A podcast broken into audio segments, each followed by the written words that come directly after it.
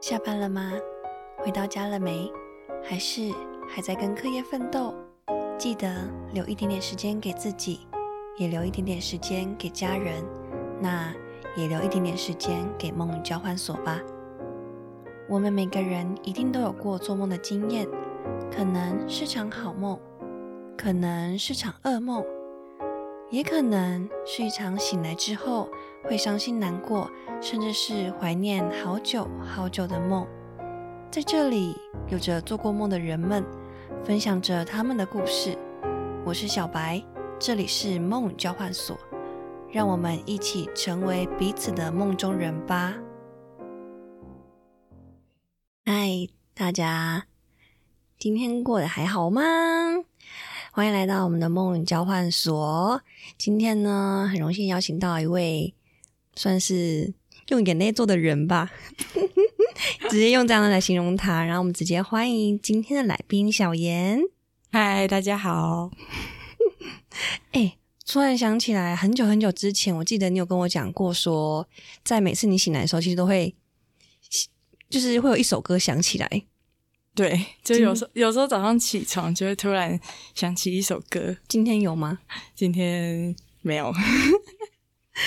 我说到这个，因为刚才突然想到，我昨天。做梦梦到一件事情，然后那个画面很很深刻，就我也不知道为什么我从来没有做过，我很少做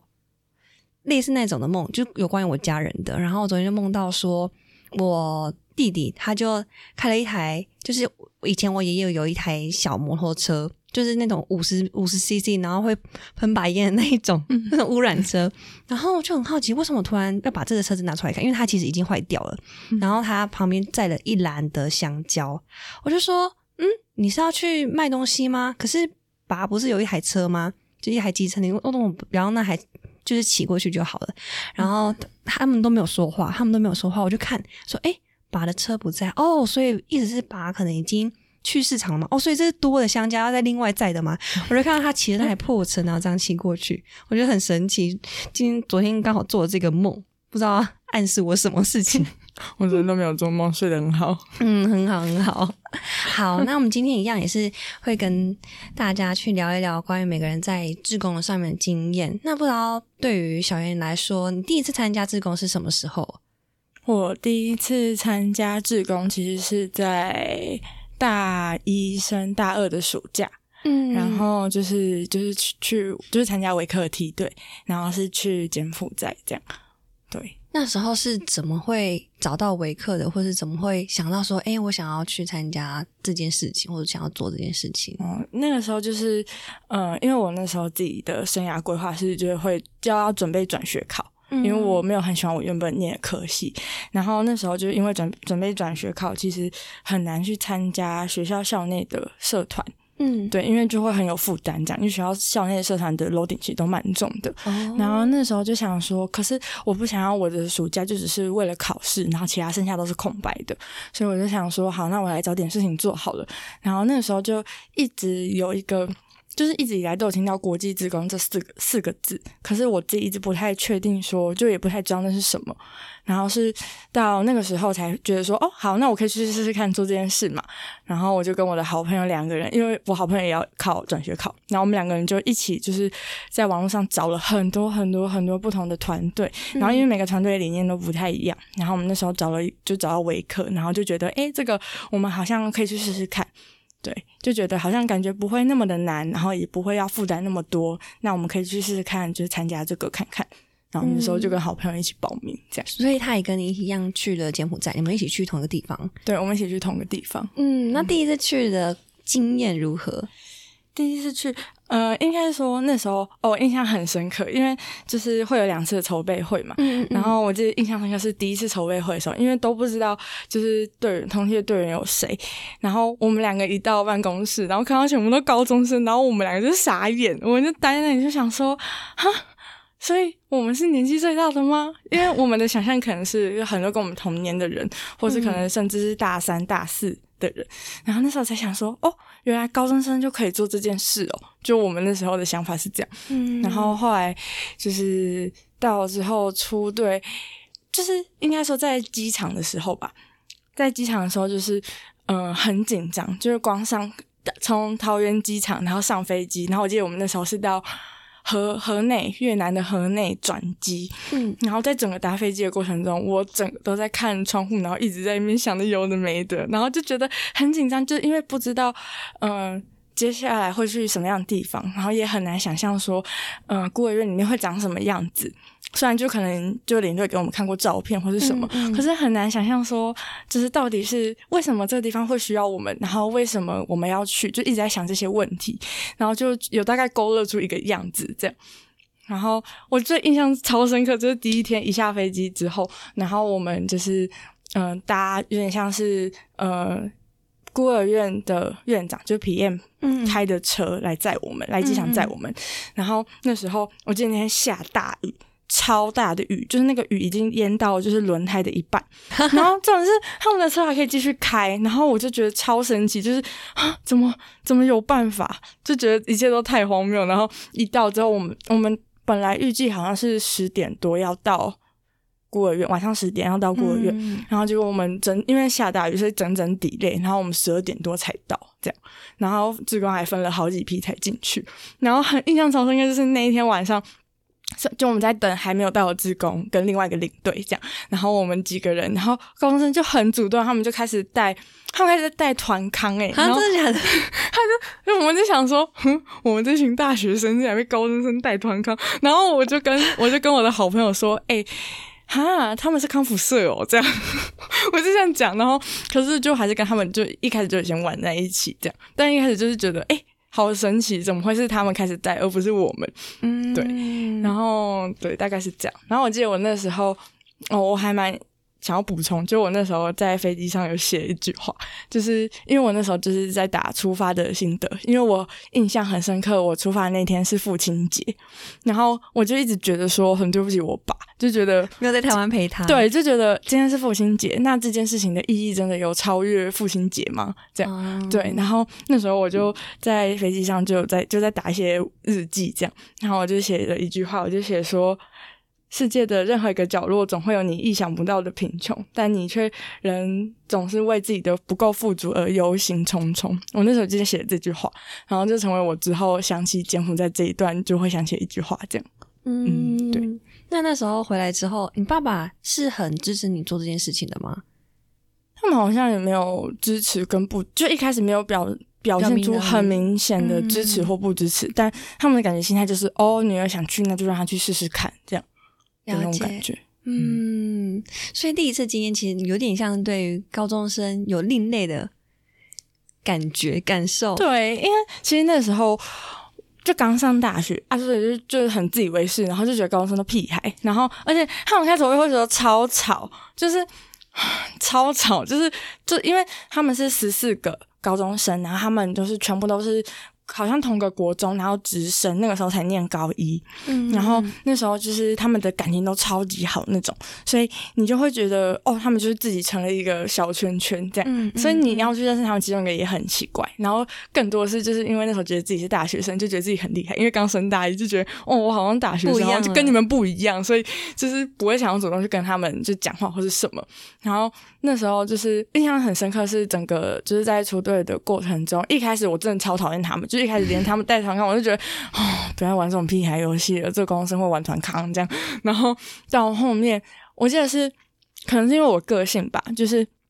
那个时候，就是因为我们呃每天的。哎，好，每天的那个行程就是我们早上可能会有，我们分了四组，然后可能早上会有两一组一半的人去上工，那另外一半人就会，另外一半的人就会先去小学里面就是上课这样，然后下午再交换。然后我记得那时候好像我上午分配到上工，就第一天上午，我记得超清楚。然后我分到上工，然后我就先去铲土，然后铲完土之后，就大家就超累啊，可是就是休，因为就是我们的休息时间，然后等那个。去上课的伙伴回来之后，再一起吃午餐，这样。所以我们那时候在休息的时候，就我就跟另外一个大学生，我们两个人就说：“哎哎哎，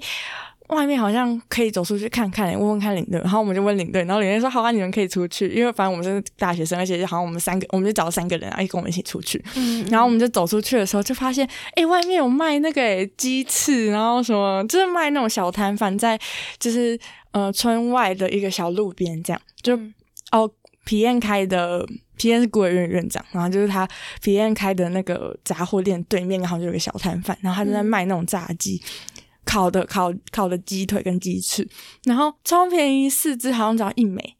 一美三十块，对，四只只要一美金。然后我们就傻眼，我们就想说，哎，这是怎么看起来很好吃？然后那时候我就说，哎，还是我就买给大家一起吃这样。然后他说：“哦，他没带钱。”我说：“好，没关系，我先出。”然后我就就想说，反正一美美差三十块，然后我就就买了，然后就给高中生一起吃。我觉得从那个时候吧，就是他们可能就觉得，哎，这个人怎么一开始脸很臭，可他其实人蛮好的。你会觉得这一次的经验开启了你一扇窗吗？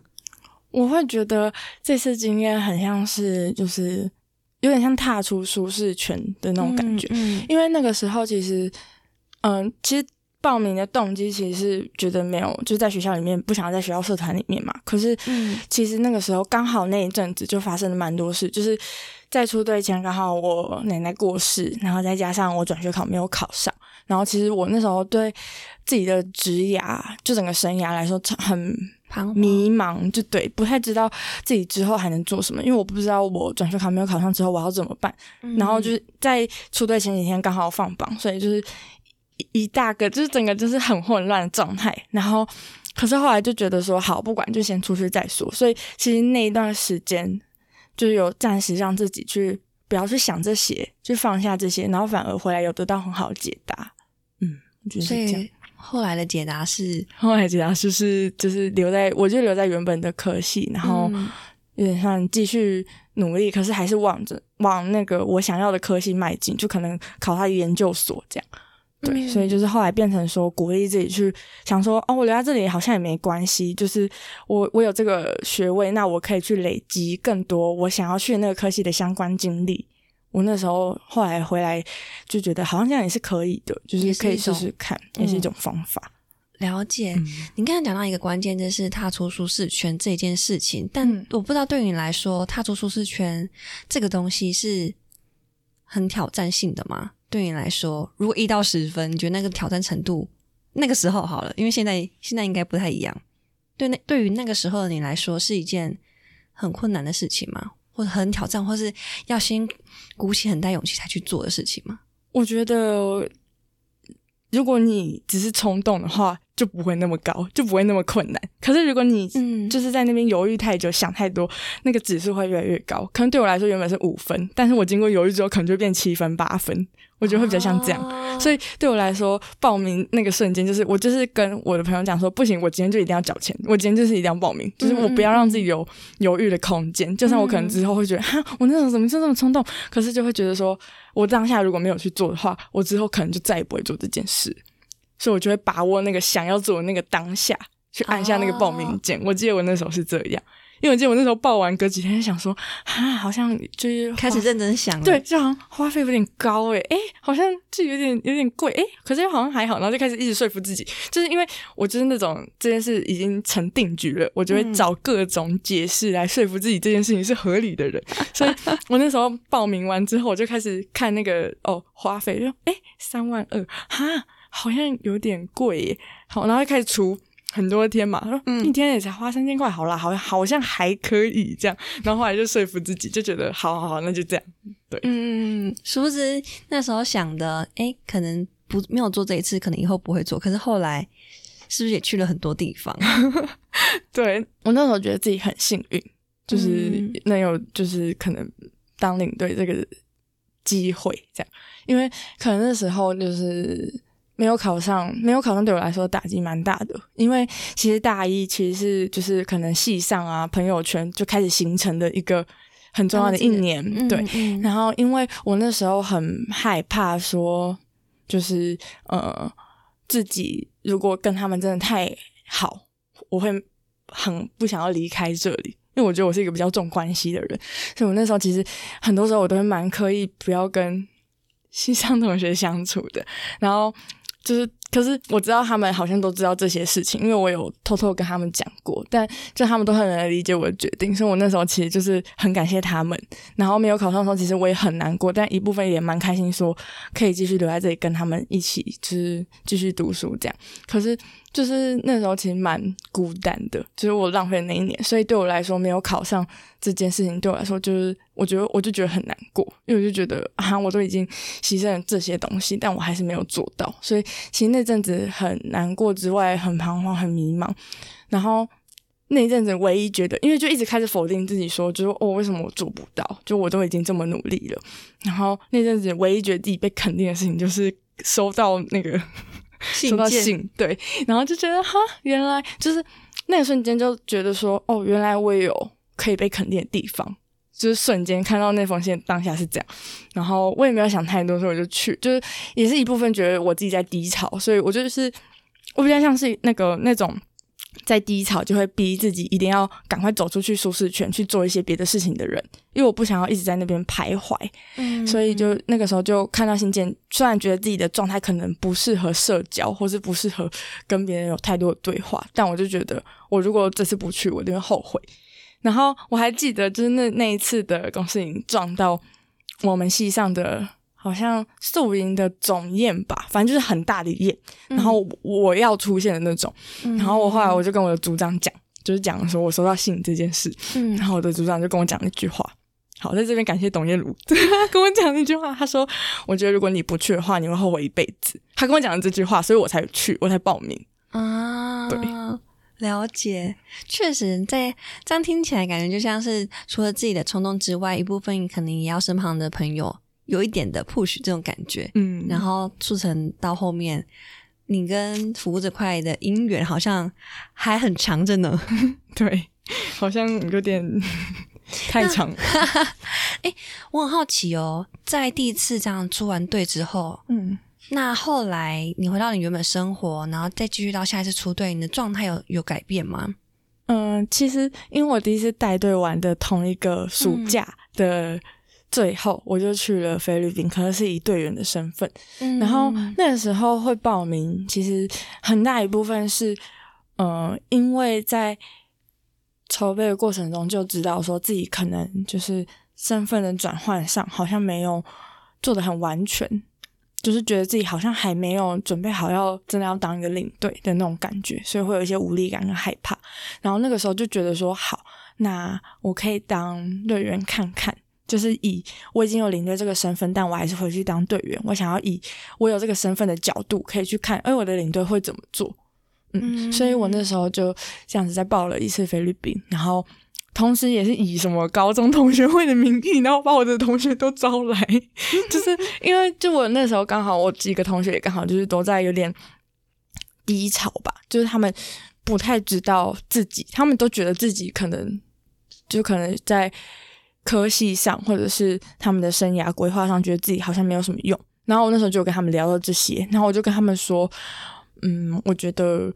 出队是可以感受到自己价值的很快的一个方式。就我觉得我自己是这样，就是你可以重新的重组跟定义自己。所以我那时候就跟我的同学讲说：好了，那不然我们一起去。我就揪了几个人，这样，然后我们就一起去了菲律宾。所以其实我到。嗯，就是第一次带队到下一次出队的中间的时间，可能没有到那么长，就可能蛮蛮短几个礼拜这样。对，然后再加上我中间又去学校服务队，所以就可能一直都在那个暑假一直都在服务。然后是刚好到那个暑假快结束那个时候，跟他们一起去，我才真的好像又找回一点什么。因为第一次出队的时候，其实我自己很把重心放在自己身上，就是去解决自己的一些可能害怕或恐惧，然后可能剩下有余力的部分就会放在队员身上。对于小朋友，我好像就是我那个时候没有办法很主动的去就找孩子，但是还是有一些跟孩子一些互互动，是孩子自己来找我，然后就有了一些故事这样。嗯，但就是我那时候回来，我其实自己很希望自己可以去平衡。这三者就是自己队员跟孩子，因为我觉得出队的意义不只是要带，要要当领队这件事情，因为我觉得领当领队这个角色并没有什么特别需要去阐述的地方，只是我会觉得说自己既然有这个特质，我会希望我除了能够引导志工，我还是能做好我原本喜欢做的服务，所以我那时候就很努力在平衡这些，然后那时候也是想说去。就去菲律宾宿务，因为那时候就大家那个 大家都一直讲宿务很可爱啊，什么小朋友就是孩子的天堂，对啊，然后就觉得哦，好，好像是一个可以很密切跟高度跟孩子相处的地方，想要去找回一些自己吧那种感觉，所以那时候就选宿务，然后我觉得嗯应该有找到吧，因为就是在嗯，我觉得宿务队之后当领队的。嗯，影响蛮大的，是因为，嗯，我那时候看到我的领队跟怎么跟据点互动，怎么跟队员互动，又怎么同时兼顾就是跟孩子的互动。其实我在他身上学到蛮多的。谢谢曾文玉。那你刚才讲到了找到自己，那个时候你所谓的找到自己是什么样子的？嗯，因为我觉得这可能是。据点上差别吧，就是因为在柬埔寨，我们可能不会跟孩子有那么高密度的相处，就是因为我们都就可能早上就是去学校，就可能半天，然后可能就几个半天，然后去学校，然后教他们一些就是我们准备的教案这样。那其实我觉得那个身份会很像是有一个老师这个。角色就是他们不会觉得我们是陪伴他们的大哥哥大姐姐，他们可能会觉得是哦，他们是老师，因为我们站在台上，嗯，对，所以他们其实一开始就对我们有点距离，然后再加上就是柬埔寨小朋友其实英文没有很好，所以其实他们不太能够就是真的很跟我们说一些什么这样。但是那个时候，呃，反正在柬埔寨的时候，虽然没有跟他们有很深很深的对话，但是其实他们。我觉得那个在柬埔寨感动是，你会发现，就算你们没有很深的对话，你们的生命还是有连接的，因为他会用他的行动去告诉你。就是正因为你们没有办法用言语上太多的交流，所以你可以直接用行他的行动去感受到他想要就是跟你打闹啊，想要跟你亲近啊的那种感觉。然后甚至他会用他可能不太会的英文，但是。努力的跟你说话，虽然你可能一直在猜他想要表达什么，但是在那个过程你是很能感受到他是想要跟你有连接的。我觉得在节目在是这样，但也因为是这样，我觉得我并没有真的很能说出哦一个很具体的，就是我受到某个小朋友的感动这样。所以那时候是菲律宾对自己有个期待，就是我希望我想要我想要得到那样子的回馈或是感动，这样就是我会想要跟小朋友有接触，我想要认识他们。就比较不像是，因为可能一开始会觉得比较像是我想要去陪伴，我想要去帮助某些人，但是到了菲律宾之后，我就会我的我觉得我的心态跟状态变成是，我没有觉得谁是需要被帮助的，就是我已经不会再去定义说谁是需要被帮助的这件事，反而是我是想要以一个我能成为他们朋友的这样的心态去认识小朋友，嗯。所以那个时候，我觉得这个是我所谓的找到自己，因为我觉得我找到自己对于服务的定义，而且而不是像一开始可能听到别人说哦，服务就是你就要去帮别人，帮别人怎样，帮助别人什么的，嗯，对。然后，嗯，在事务的时候遇到小一个小朋友叫 Samantha，然后反正就是他其实，嗯，那时候我记得那时候很印象深刻，是他第一天就是坐在我旁边，就是我们一开始。Welcome party 的时候，一到据点，他就坐在我旁边，然后他就跟我讲说：“哎，你看过阿拉丁吗？”他用英文问我，然后我那时候就印象很深刻，我就想说，到底谁一开始他连你名字都不知道，他就先问你这个问题，然后后来他才问我的名字，然后我也才就是对他名字很印象深刻。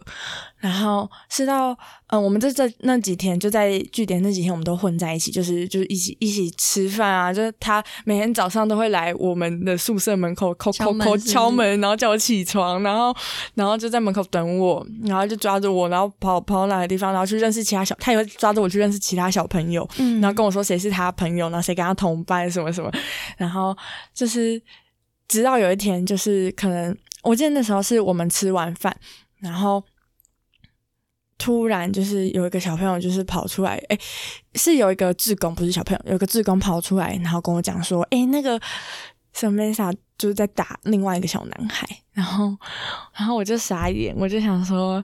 怎么可能这样？然后我就冲进去看，然后其实那时候就已经结束了，然后老师也把他们两个分开，然后我就看到嗯老师很生气的在骂沈美莎这样，然后后来就是我尝试，因为我还不知道发生什么事，但我想说我先安慰他，嗯所以我尝试着想要去找他，然后就是其他的小朋友也拉着我的手，就是进到他们的就是女生宿舍里面去找沈面莎这样，然后我就看到沈面莎就趴在床上开始哭，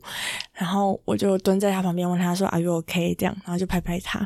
然后后来他就讲了一串苏语，然后其他小朋友就跟我说：“诶、他叫我们先出去这样。”然后我就点点头，然后我就走出来。然后后来就是，我记得刚好就是安排要上工，所以我们就去骑游骑。那我也刚好转移注意力。然后在骑游骑的过程中，才听到其他职工描述是那时候好像是那个小男孩对着沈美莎讲了一串苏语，但大家都不知道是什么。然后沈美莎才会爆气这样。然后因为沈美莎在那天的前几个晚上就跟我说，就就有一天就。有一天，他就把我叫过去，然后就问我说：“你知不知道为什么我会在这里？”然后我就跟他说：“我不知道。”然后他就说：“好，我跟你说，就是因为他爸爸什么，他跟我说他爸爸就是因为妈妈外遇，所以他爸爸就是必须呃自己一个人在马马尼拉打工，然后照顾他跟他妹妹，然后就是因为后来发现好像就是那个薪水没有办法。”很支持他支持对支持他们的、就是那个生活费这样，所以就把他们送到孤儿院这样子。然后我就跟他说，我就我那时候就拍拍他的头说：“那你一定很保护你妹妹这样。”然后他就说：“对。”然后他就说他想要就是变得很强壮，他说 strong，然后他就说他想要变得很强壮，可以保护他妹妹这样。然后就是因为我听过这件事情，所以我那时候会觉得说，也许呃那个小男孩可能是针对他的家庭做了一些可能。闲言闲语之类的，嗯、所以那时候就，但我也没有去问啦，就是做猜测，给自己一个解释而已。然后，所以我就后来就觉得好，没关系，我就等他冷静。然后我记得后来我们上完工，然后去外面帮据点买东西，买完之后回据点的时候，刚好就沈美莎就已经好了。因为我一我一下车，然后到据点门口一打开一开那个大门，然后所有的小朋友都冲过来跟我说：“哎、欸，沈美莎 is OK。”然后我就跟他们说：“好好好。”我就说：“OK OK OK。”然后我就走过去，然后我就去找他。然后其实当下我一看到他的时候，我就哭了。但我不是因为我要跟他，就大家可能都以为是我们要就刚好，因为我们刚好隔天要走，大家都以为是因为隔天要分开所以哭，可是不是，是我看到他哭的原因是因为我觉得怎么会有一个小孩子这么的替人着想，就是他会怕他的情绪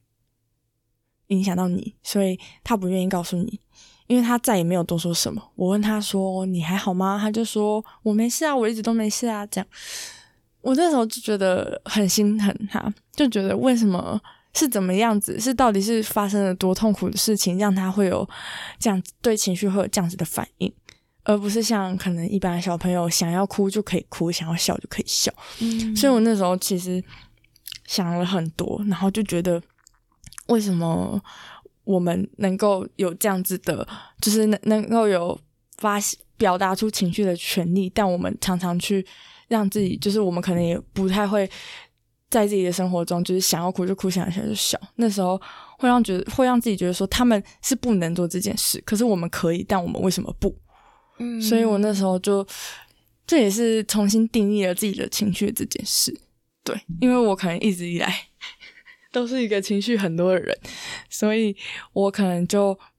会觉得说，哦，我以前可能就在遇到他之前，我可能就会觉得说，哦，这些情绪可能我也没有必要让别人知道或者什么。可是遇到他之后，我就会觉得，嗯，其实让别人知道好像也没有关系，因为在那个时候不知道他情绪是怎样的我，我其实是很担心的。嗯，就反过来看自己，更担心身边的人好像也是这样，就好像能够体会他们的那种担心，所以后来就也慢慢的算是重新定义了自己。对情绪这一块的解释，这样，嗯。嗯，我觉得，我觉得确实是诶，因为我忘记我们在之前的集数里面去讲到一件事情，还是因为跟太多人分享到，我之前跟蒙就是在蒙古的时候，也是碰到一个小朋友，然后那个时候也是因为晚上发生一些事情，anyway，我就觉得天哪，真的是我已经讲过了 n 遍的事情，为什么一再发生，一再要踩我的底线等等的。那那时候我就在蒙古包外面哭了。那那时候其实因为刚好要小组时间，我就说那你们先进去，然后佩达还跟我讲说，那你 OK 再进来没有关系，我就在外面哭。然后那时候呢，蒙古的小朋友就出现了。因为就是跟我们家熟悉的小朋友，他就陪我在蒙古外面走了，就是散步，散步一小段。然后过程当中，其实我什么，就是我们一一句话都没有说，是走到了一段真的很暗很暗的地方的时候，我就问了他一句，说：“你知道？诶，我应该是问他说，你有没有害怕的东西？”嗯，然后因为那时候可能对我来说，就是已经很伤心难过，就是他。反正他就是有点相关，因为有害怕、有有恐惧，所以会会产生这些难过的情绪。嗯，然后我就在想说，他就他就开始思考，然后想说，嗯，会不会是一些比如说被打、被被家人骂，或是被跟朋友绝交等等的？然后想了一下，然后他最后回答的事情是 nothing，就是没有。然后我想说，没有是什么意思呢？那没有是是没有害怕的东西吗？是你什么东西都？不害怕是无惧的意思吗？到后来，到后来，我就问他说：“哎，那那那你跟其他人吵架或意见不合的时候，你们都怎么做？”嗯，他就说：“就打一架就好啦。”然后就想说：“哎，好像也不是一个不好的方式，就好像也是一种方法。”然后再来思考。我自己的身，就是我，就是回到我自己身上的时候，我就在想说，诶，为什么以前我们可以很自由自在的去表达自己的情绪，可是到大了或者长大了之后，我们开始学习的不是去面对这件事情，而是学习怎么去逃避，逃避冲突，逃避跟别人产生不一样的价值，嗯，去或者是逃避去跟别人不一样这件事情。我觉得刚才听你这样分享的时候，我就觉得，对，和怎么什么时候开始，我们变成要。这么的社会化，嗯，对。不过她确实有她的背景原因。然后这个女孩也才十三十四岁，那个小女孩大概也才九岁，我都才九岁，更小。对，就是尤其在这么小的孩子身上看到这件事情的时候，反而会在回归，就是一种，它就是一种反馈，回归到我们自己身上，然后再去看我们现在自己状态，我可以怎么样去跟我的情绪共处，或者怎么这样去表达我们自己的情绪。嗯嗯，那菲律宾完了之后，后来这次这个经验有帮助到你接下来的带队吗？我觉得有，就是嗯，应该说遇到这个小女孩之后，我才能确定说，哦，原来我这样子做自己是没有问题的。就是我为什么不这样子做自己？我对自己的情绪的诠释，或是对自己全情绪的表达方式是。明明就是可以的，所以就也算是，就像我刚刚讲，就重新定义了自己很多的部分，然后也重新重新的去肯定了自己一直以来可能比较会被别人跟别人比较不一样，或者是比较容易被别人觉得说，哎，那你怎么那么那么多情绪啊什么之类的部分这样，然后一直到就是下一次 带队，就是去了台北的满乐福村这样。然后我觉得是带着这样子的东西到那边，然后刚好是这样的状态，所以才有很刚刚好的感动回馈给自己。所以可以说刚好到了满乐福，然后接住了你这种感觉吗？对，就是因为因为就是嗯，我们去满乐福村，其实它是一个戒毒中心，然后其实那边的弟兄，就我们那边的戒毒者，我们叫弟兄，然后。那边的弟兄其实是以就是福音戒毒的方式在进行乐戒这样，然后一开始其实，嗯，我对这个地方其实不太像我，因为可能因为前面已经参与过很多次的服务的关系，所以已经会学着说不会再去用自己的价值观去认识某一个地方。会就是可能听听一些就是去过的人就是分享啊或者什么，再重新去认识这个地方，建构对这个地方认识这样。然后我记得那时候我去之前，我觉得很兴奋，因为我觉得说哦，这是我从来没有想过我会去的。然后也是我就是可能就我觉得我因为我后来就会觉得说，可能去每个地方一定有它的意义在吧，所以我就会很想要知道那个意义是什么，所以我就变得很期待做这件事。然后。是在去之前，然后我就听过一些就是去过领队分享，就有一个人跟我讲说，其实那边的那边的弟兄，我曾经跟他们讲过一句话，他们就说，嗯，其实我们跟你们没有什么不一样，只是你们在。从小杂货店里面是卖糖果的地方长大，然后我们是在杂货店里面卖的是鸦片的地方长大，就这样子而已。然后我听完这句话，我其实还没有去过这个地方，可是我当场就得就是先爆哭，因为我就觉得说，好像我们很常就是会去用自己的价值观去给某些地方或是某些人贴上了某些我们自以为是的标签。我们可能就听到戒毒村，我们就会觉得哦，他们就是不好的。可能很多人听到这三个字，尤其是可能比较老一辈，他们的价值观比较根深蒂固的人，可能就会觉得说哦，为什么你要去这样的地方？虽然我的父母是没有问过这个问题啊，就是他们可能已经习惯我这样子了。可是就是还蛮多的队员啊，什么那时候就会问我说，诶，为什么会是这样子的地方？我知道他们没有恶意，可是其实多多少少大家还是会因为自己的社会文化关系而有一些。既有的价值观去套用在一个你根本其实还没有走过的地土地上面，所以我会觉得那样会觉得是我会觉得蛮难过的，就是觉得说连他们自己都知道这件事，然后但他们还要去承受这些，然后我们却可能就是还是没办法，就是还是会有些人就是一直用这样的价值观去投用在他们身上，所以我那时候听到这句话就很难过，但也是因为听到这句话，所以我决定。我要让我的队员不要保持着这样子，我希望他们每一个人都是一张白纸的走进去。所以，我其实那个时候，嗯，我记得我那时候就是带队的时候，有特别给自己一个小小目标。应该说，我每次带队都会给自己一个小小的目标。然后那次给自己的小小目标是，我除了希望可以跟每一个队员都很熟，都有聊到天之外，我希望他们在进去之前是一张白纸。就是对这个地方有有一定的基本的资讯上的认识，但是没有任何价值观的偏颇。所以那时候我记得我好像就是很明确的跟他们讲说，我不知道你们对这些东西的想象是什么，可是我希望你们就我就直接跟他们讲说，我希望你们不要太多的臆测，然后让就把我是跟他们说把心净空，你们才有办法去感受更多你们意想不到的感受。所以可能他们也蛮乖的啦，他们有认真听进去。所以他们其实那个时候，我发因为之前听其他领队分享，可能他们的队员一开始到据点之后，都会有点害怕跟弟兄接触，就是眼神交流什么。我发现，我发现我的队员直接一一窝蜂这样围过去，然后一圈呢，然后我就想说什么东西，然后我就觉得哦，好，好像有一点点功用这样。嗯，然后可能也是因为我就是有点啰嗦，所以再三提醒。这样，嗯，然后换说这点，其实我觉得，嗯，我不会说每就是哪一个地方是我最喜欢或是最怎么样怎么样的地方，但是我能说，太那个满乐福真的是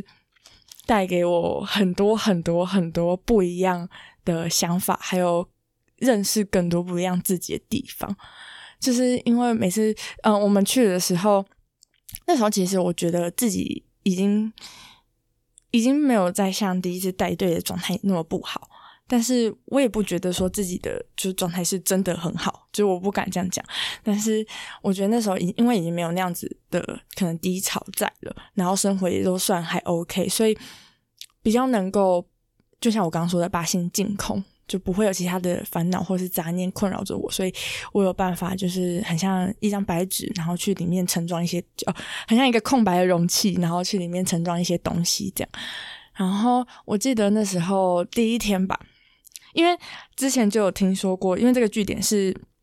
嗯，弟兄会在里面用福音戒毒，就是信仰的方式，所以他们其实会，嗯，会有很固定的祷告的，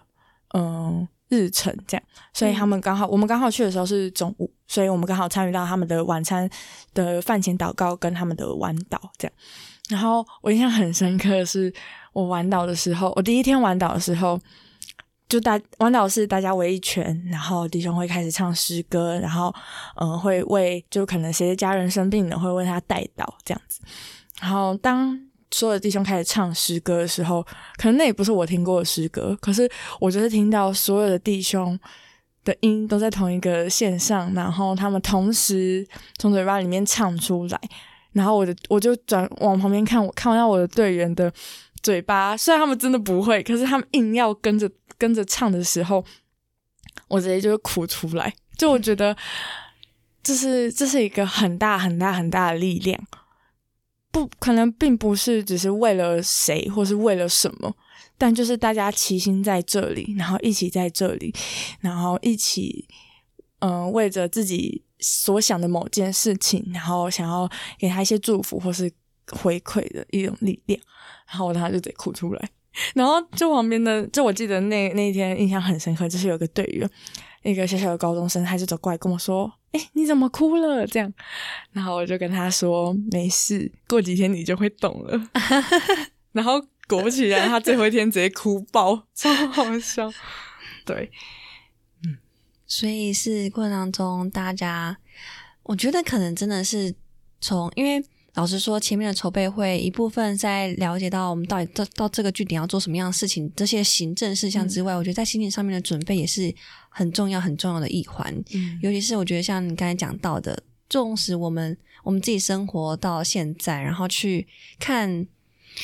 不一样的人的时候，其实我觉得多多少少难免都还是会有第一个印象，因为我们就是这样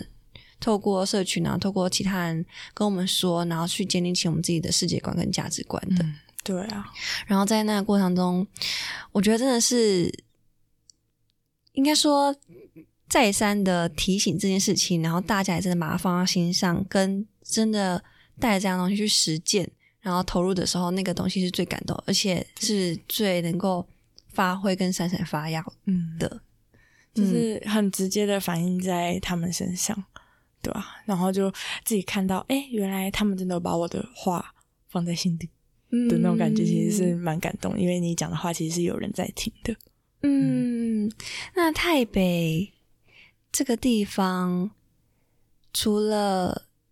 你有跟其他的里面的弟兄互动到，或是你听到你们的队员有分享到有关弟兄的故事吗？嗯，我印象很深刻的是，因为那个时候，嗯，我都在厨房跟厨房弟兄，因为其实外面外面会有很多弟兄会在打扫啊，或是就是在外面走动嘛，所以其实我都会去厨房。就是我都会让外面给队员在外面游玩耍这样，然后可能就自己会窝在厨房，然后厨房就有个弟兄，他是算是整个满乐福村的二厨吧，嗯，然后他就跟我分享说，就是他他的故事，就是他说他之前就是可能，他说我有点忘记他几岁的时候，但是我确定是他跟我一样大，就他也二十几岁这样，然后他说他在可能十几岁的时候吧。十八十九那时候，可能就是呃，为了想要吸毒，然后而去抢，就是去偷毒品，或者是就是跟同学一起，他说是跟同学还有朋友一起，然后就去抢那些毒品，然后后来被抓到，然后后来就是又出狱，然后又出来，然后后来就是为了要又要，因为那个瘾没有戒掉，所以他后来又为了在吸，就骗他妈妈，然后就躲在一个可能好像废弃的仓库里面吧。然后他说那时候还差点爆炸什么的，反正他就讲的很恐怖。然后 我自己当下其实，我当他听的时候，我就我就有在哭。可是我哭不是觉得他很可怜，我哭是觉得他为什么会愿意把这些事情跟我们讲。就是，嗯，也许每个人生命里面都会有一些东西是我就是这辈子我不想让别人知道的。我曾经做过某些可能对不起谁或者是亏欠谁的事情，我并不会。很想要随随便便的就告诉某一个人，我只会想要告诉我信赖的人，因为我知道我信赖的人不会对因为这样子而对我这个人有所评价或是偏颇。可是我当下很惊讶的是，我们才来这边大概三四天、四五天，那你他却愿意就是在大家都在的时候讲这件事。嗯，我刚才原本想要跟你讲一件事情是，你有发。嗯，我不知道你有没有发现，因为在我们在聊第一次经验的时候，你有没有提到关于那一次，比如你当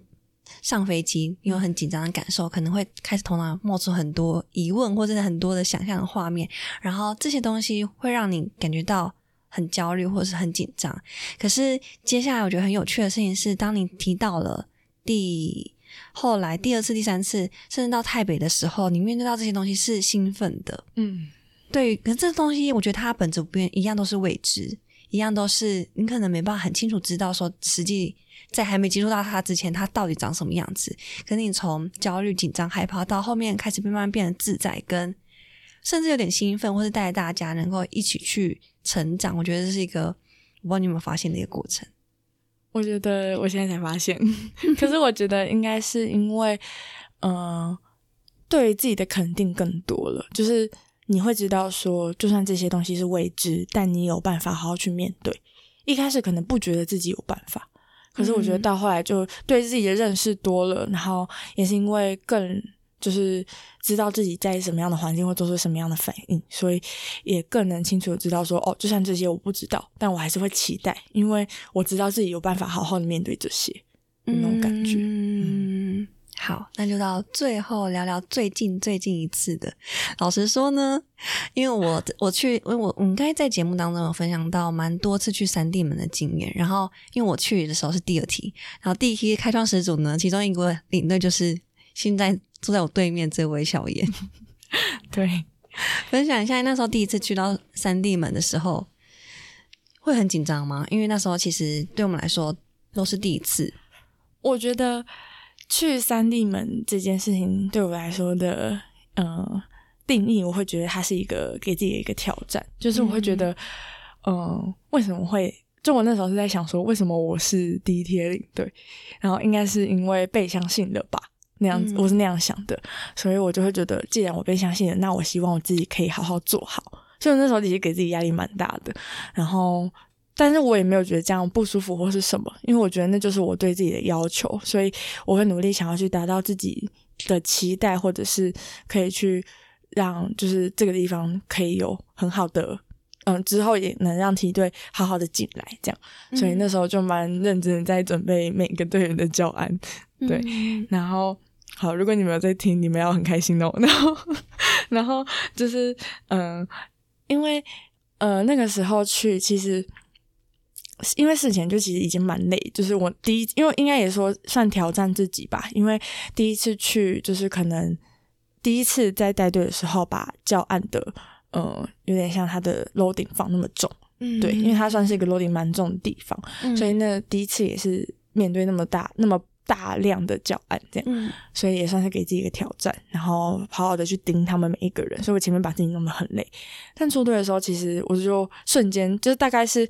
第二天吧，老师就突然来跟我们讲说：“诶，那个你们结束之后，可不可以把教案的档案留给我们？就我们很想要，因为我们觉得你们的教案都写得很好。”然后那个瞬间就是看了一眼我的配答，然后瞬间就觉得，嗯，所有的努力都值得。这样对，然后。要说最印象深刻的，应该是，呃，我在那边就是第一天吧，因为其实三地门也是一个教会，是叫水门灵粮堂教会嘛。然后就是我们在教会里面，其实每天早上也都还是会祷告。然后可能我我第一天的时候，就是因为我不知道会祷告，就是老师好像也没有跟我们讲，所以我们都不知道。然后我一去，我就想说。什么？这是小朋友小孩版台北吗？因为小朋友在开始唱诗歌，就跟台北早上晨祷一模一样。然后我就我就整个就是直接先流泪，就我就先哭出来。我就觉得我闭上眼睛看到的是弟兄的脸，但是到了第二天，我闭上眼睛看到的全部都是小朋友第一天怎么上课的那个表情，这样就觉得我哦，我已经融入这里了。然后。接下来几天就觉得说，我我没有再去把它跟台北做一个重叠的记记忆重叠的那个，就我没有再把它叠在这两这两个地方重叠在一起，比较像是哦，原来三地门是这样啊。然后我记得印象最深刻的是到了最后一天吧，到最后一天就是小朋友早上，因为最后一天就是放学之后，他们就我们就要他们就不会再跟我们见面了，然后。就是他们就扶着我们的肩膀，一个一个扶着我们的肩膀，然后开始祷告，然后把就是圣经里面的那个词汇都换成我们的名字，这样。然后我那时候真的觉得，这群小朋友怎么可以这么的诚心的在为另外一个人祝福？就可能我们没有相处几天，我们可能相处五天而已，但他们还是很诚心的为我们祝福。然后，所以我就哭，就有点泛泪。对。然后后来就是上台，可能跟他们分享自己一些心得。我记得那时候，我就跟小朋友说。我不知我呃，可能我不会很常跟你们相处，因为我可能都在旁边就监督上课的状况。但是我希望你们可以记得，就是哥哥姐姐在这几天，然后在你们之后就是觉得很难过、很灰心的时候，可以想起这几天是很快乐的。除此之外，也希望你们要知道，说其实有一天你们也会站在这个位置，有机会在对另外一群小朋友讲话。而且我那时候就讲到这些话，然后。我就看到我的队员在大哭，然后我觉得很好笑，当时就觉得，哦，原来你们也是有收获的，这样对。然后要说三弟们，就是对小朋友有印象的话，呃，应该说小朋友的故事的话，是我印象很深刻的是我跟那个孩子的故事。他就是跟我讲说，他想要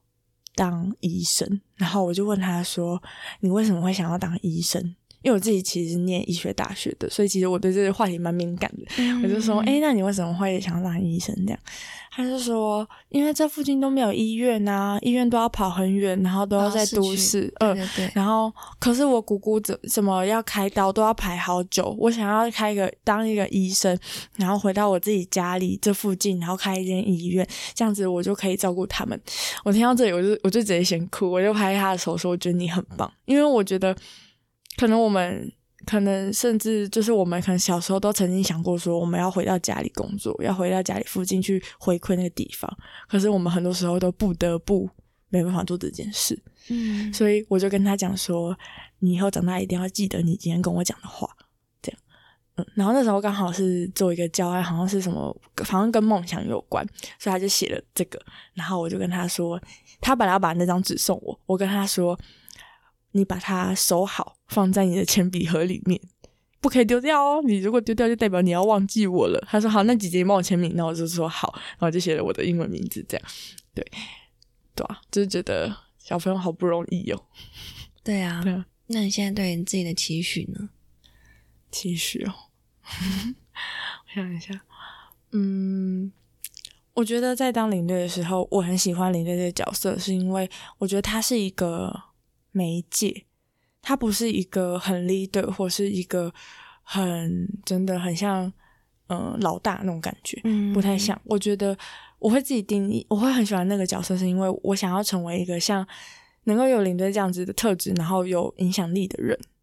就是我能，而且我能够就是发挥我自己的影响力，然后让这些影这个影响力能够去让别人有一些。嗯，感受到一些意义，或者是能够让别人觉得哦，原来这个人也曾经是这样，然后他现在变成这样了，那我是不是也可以？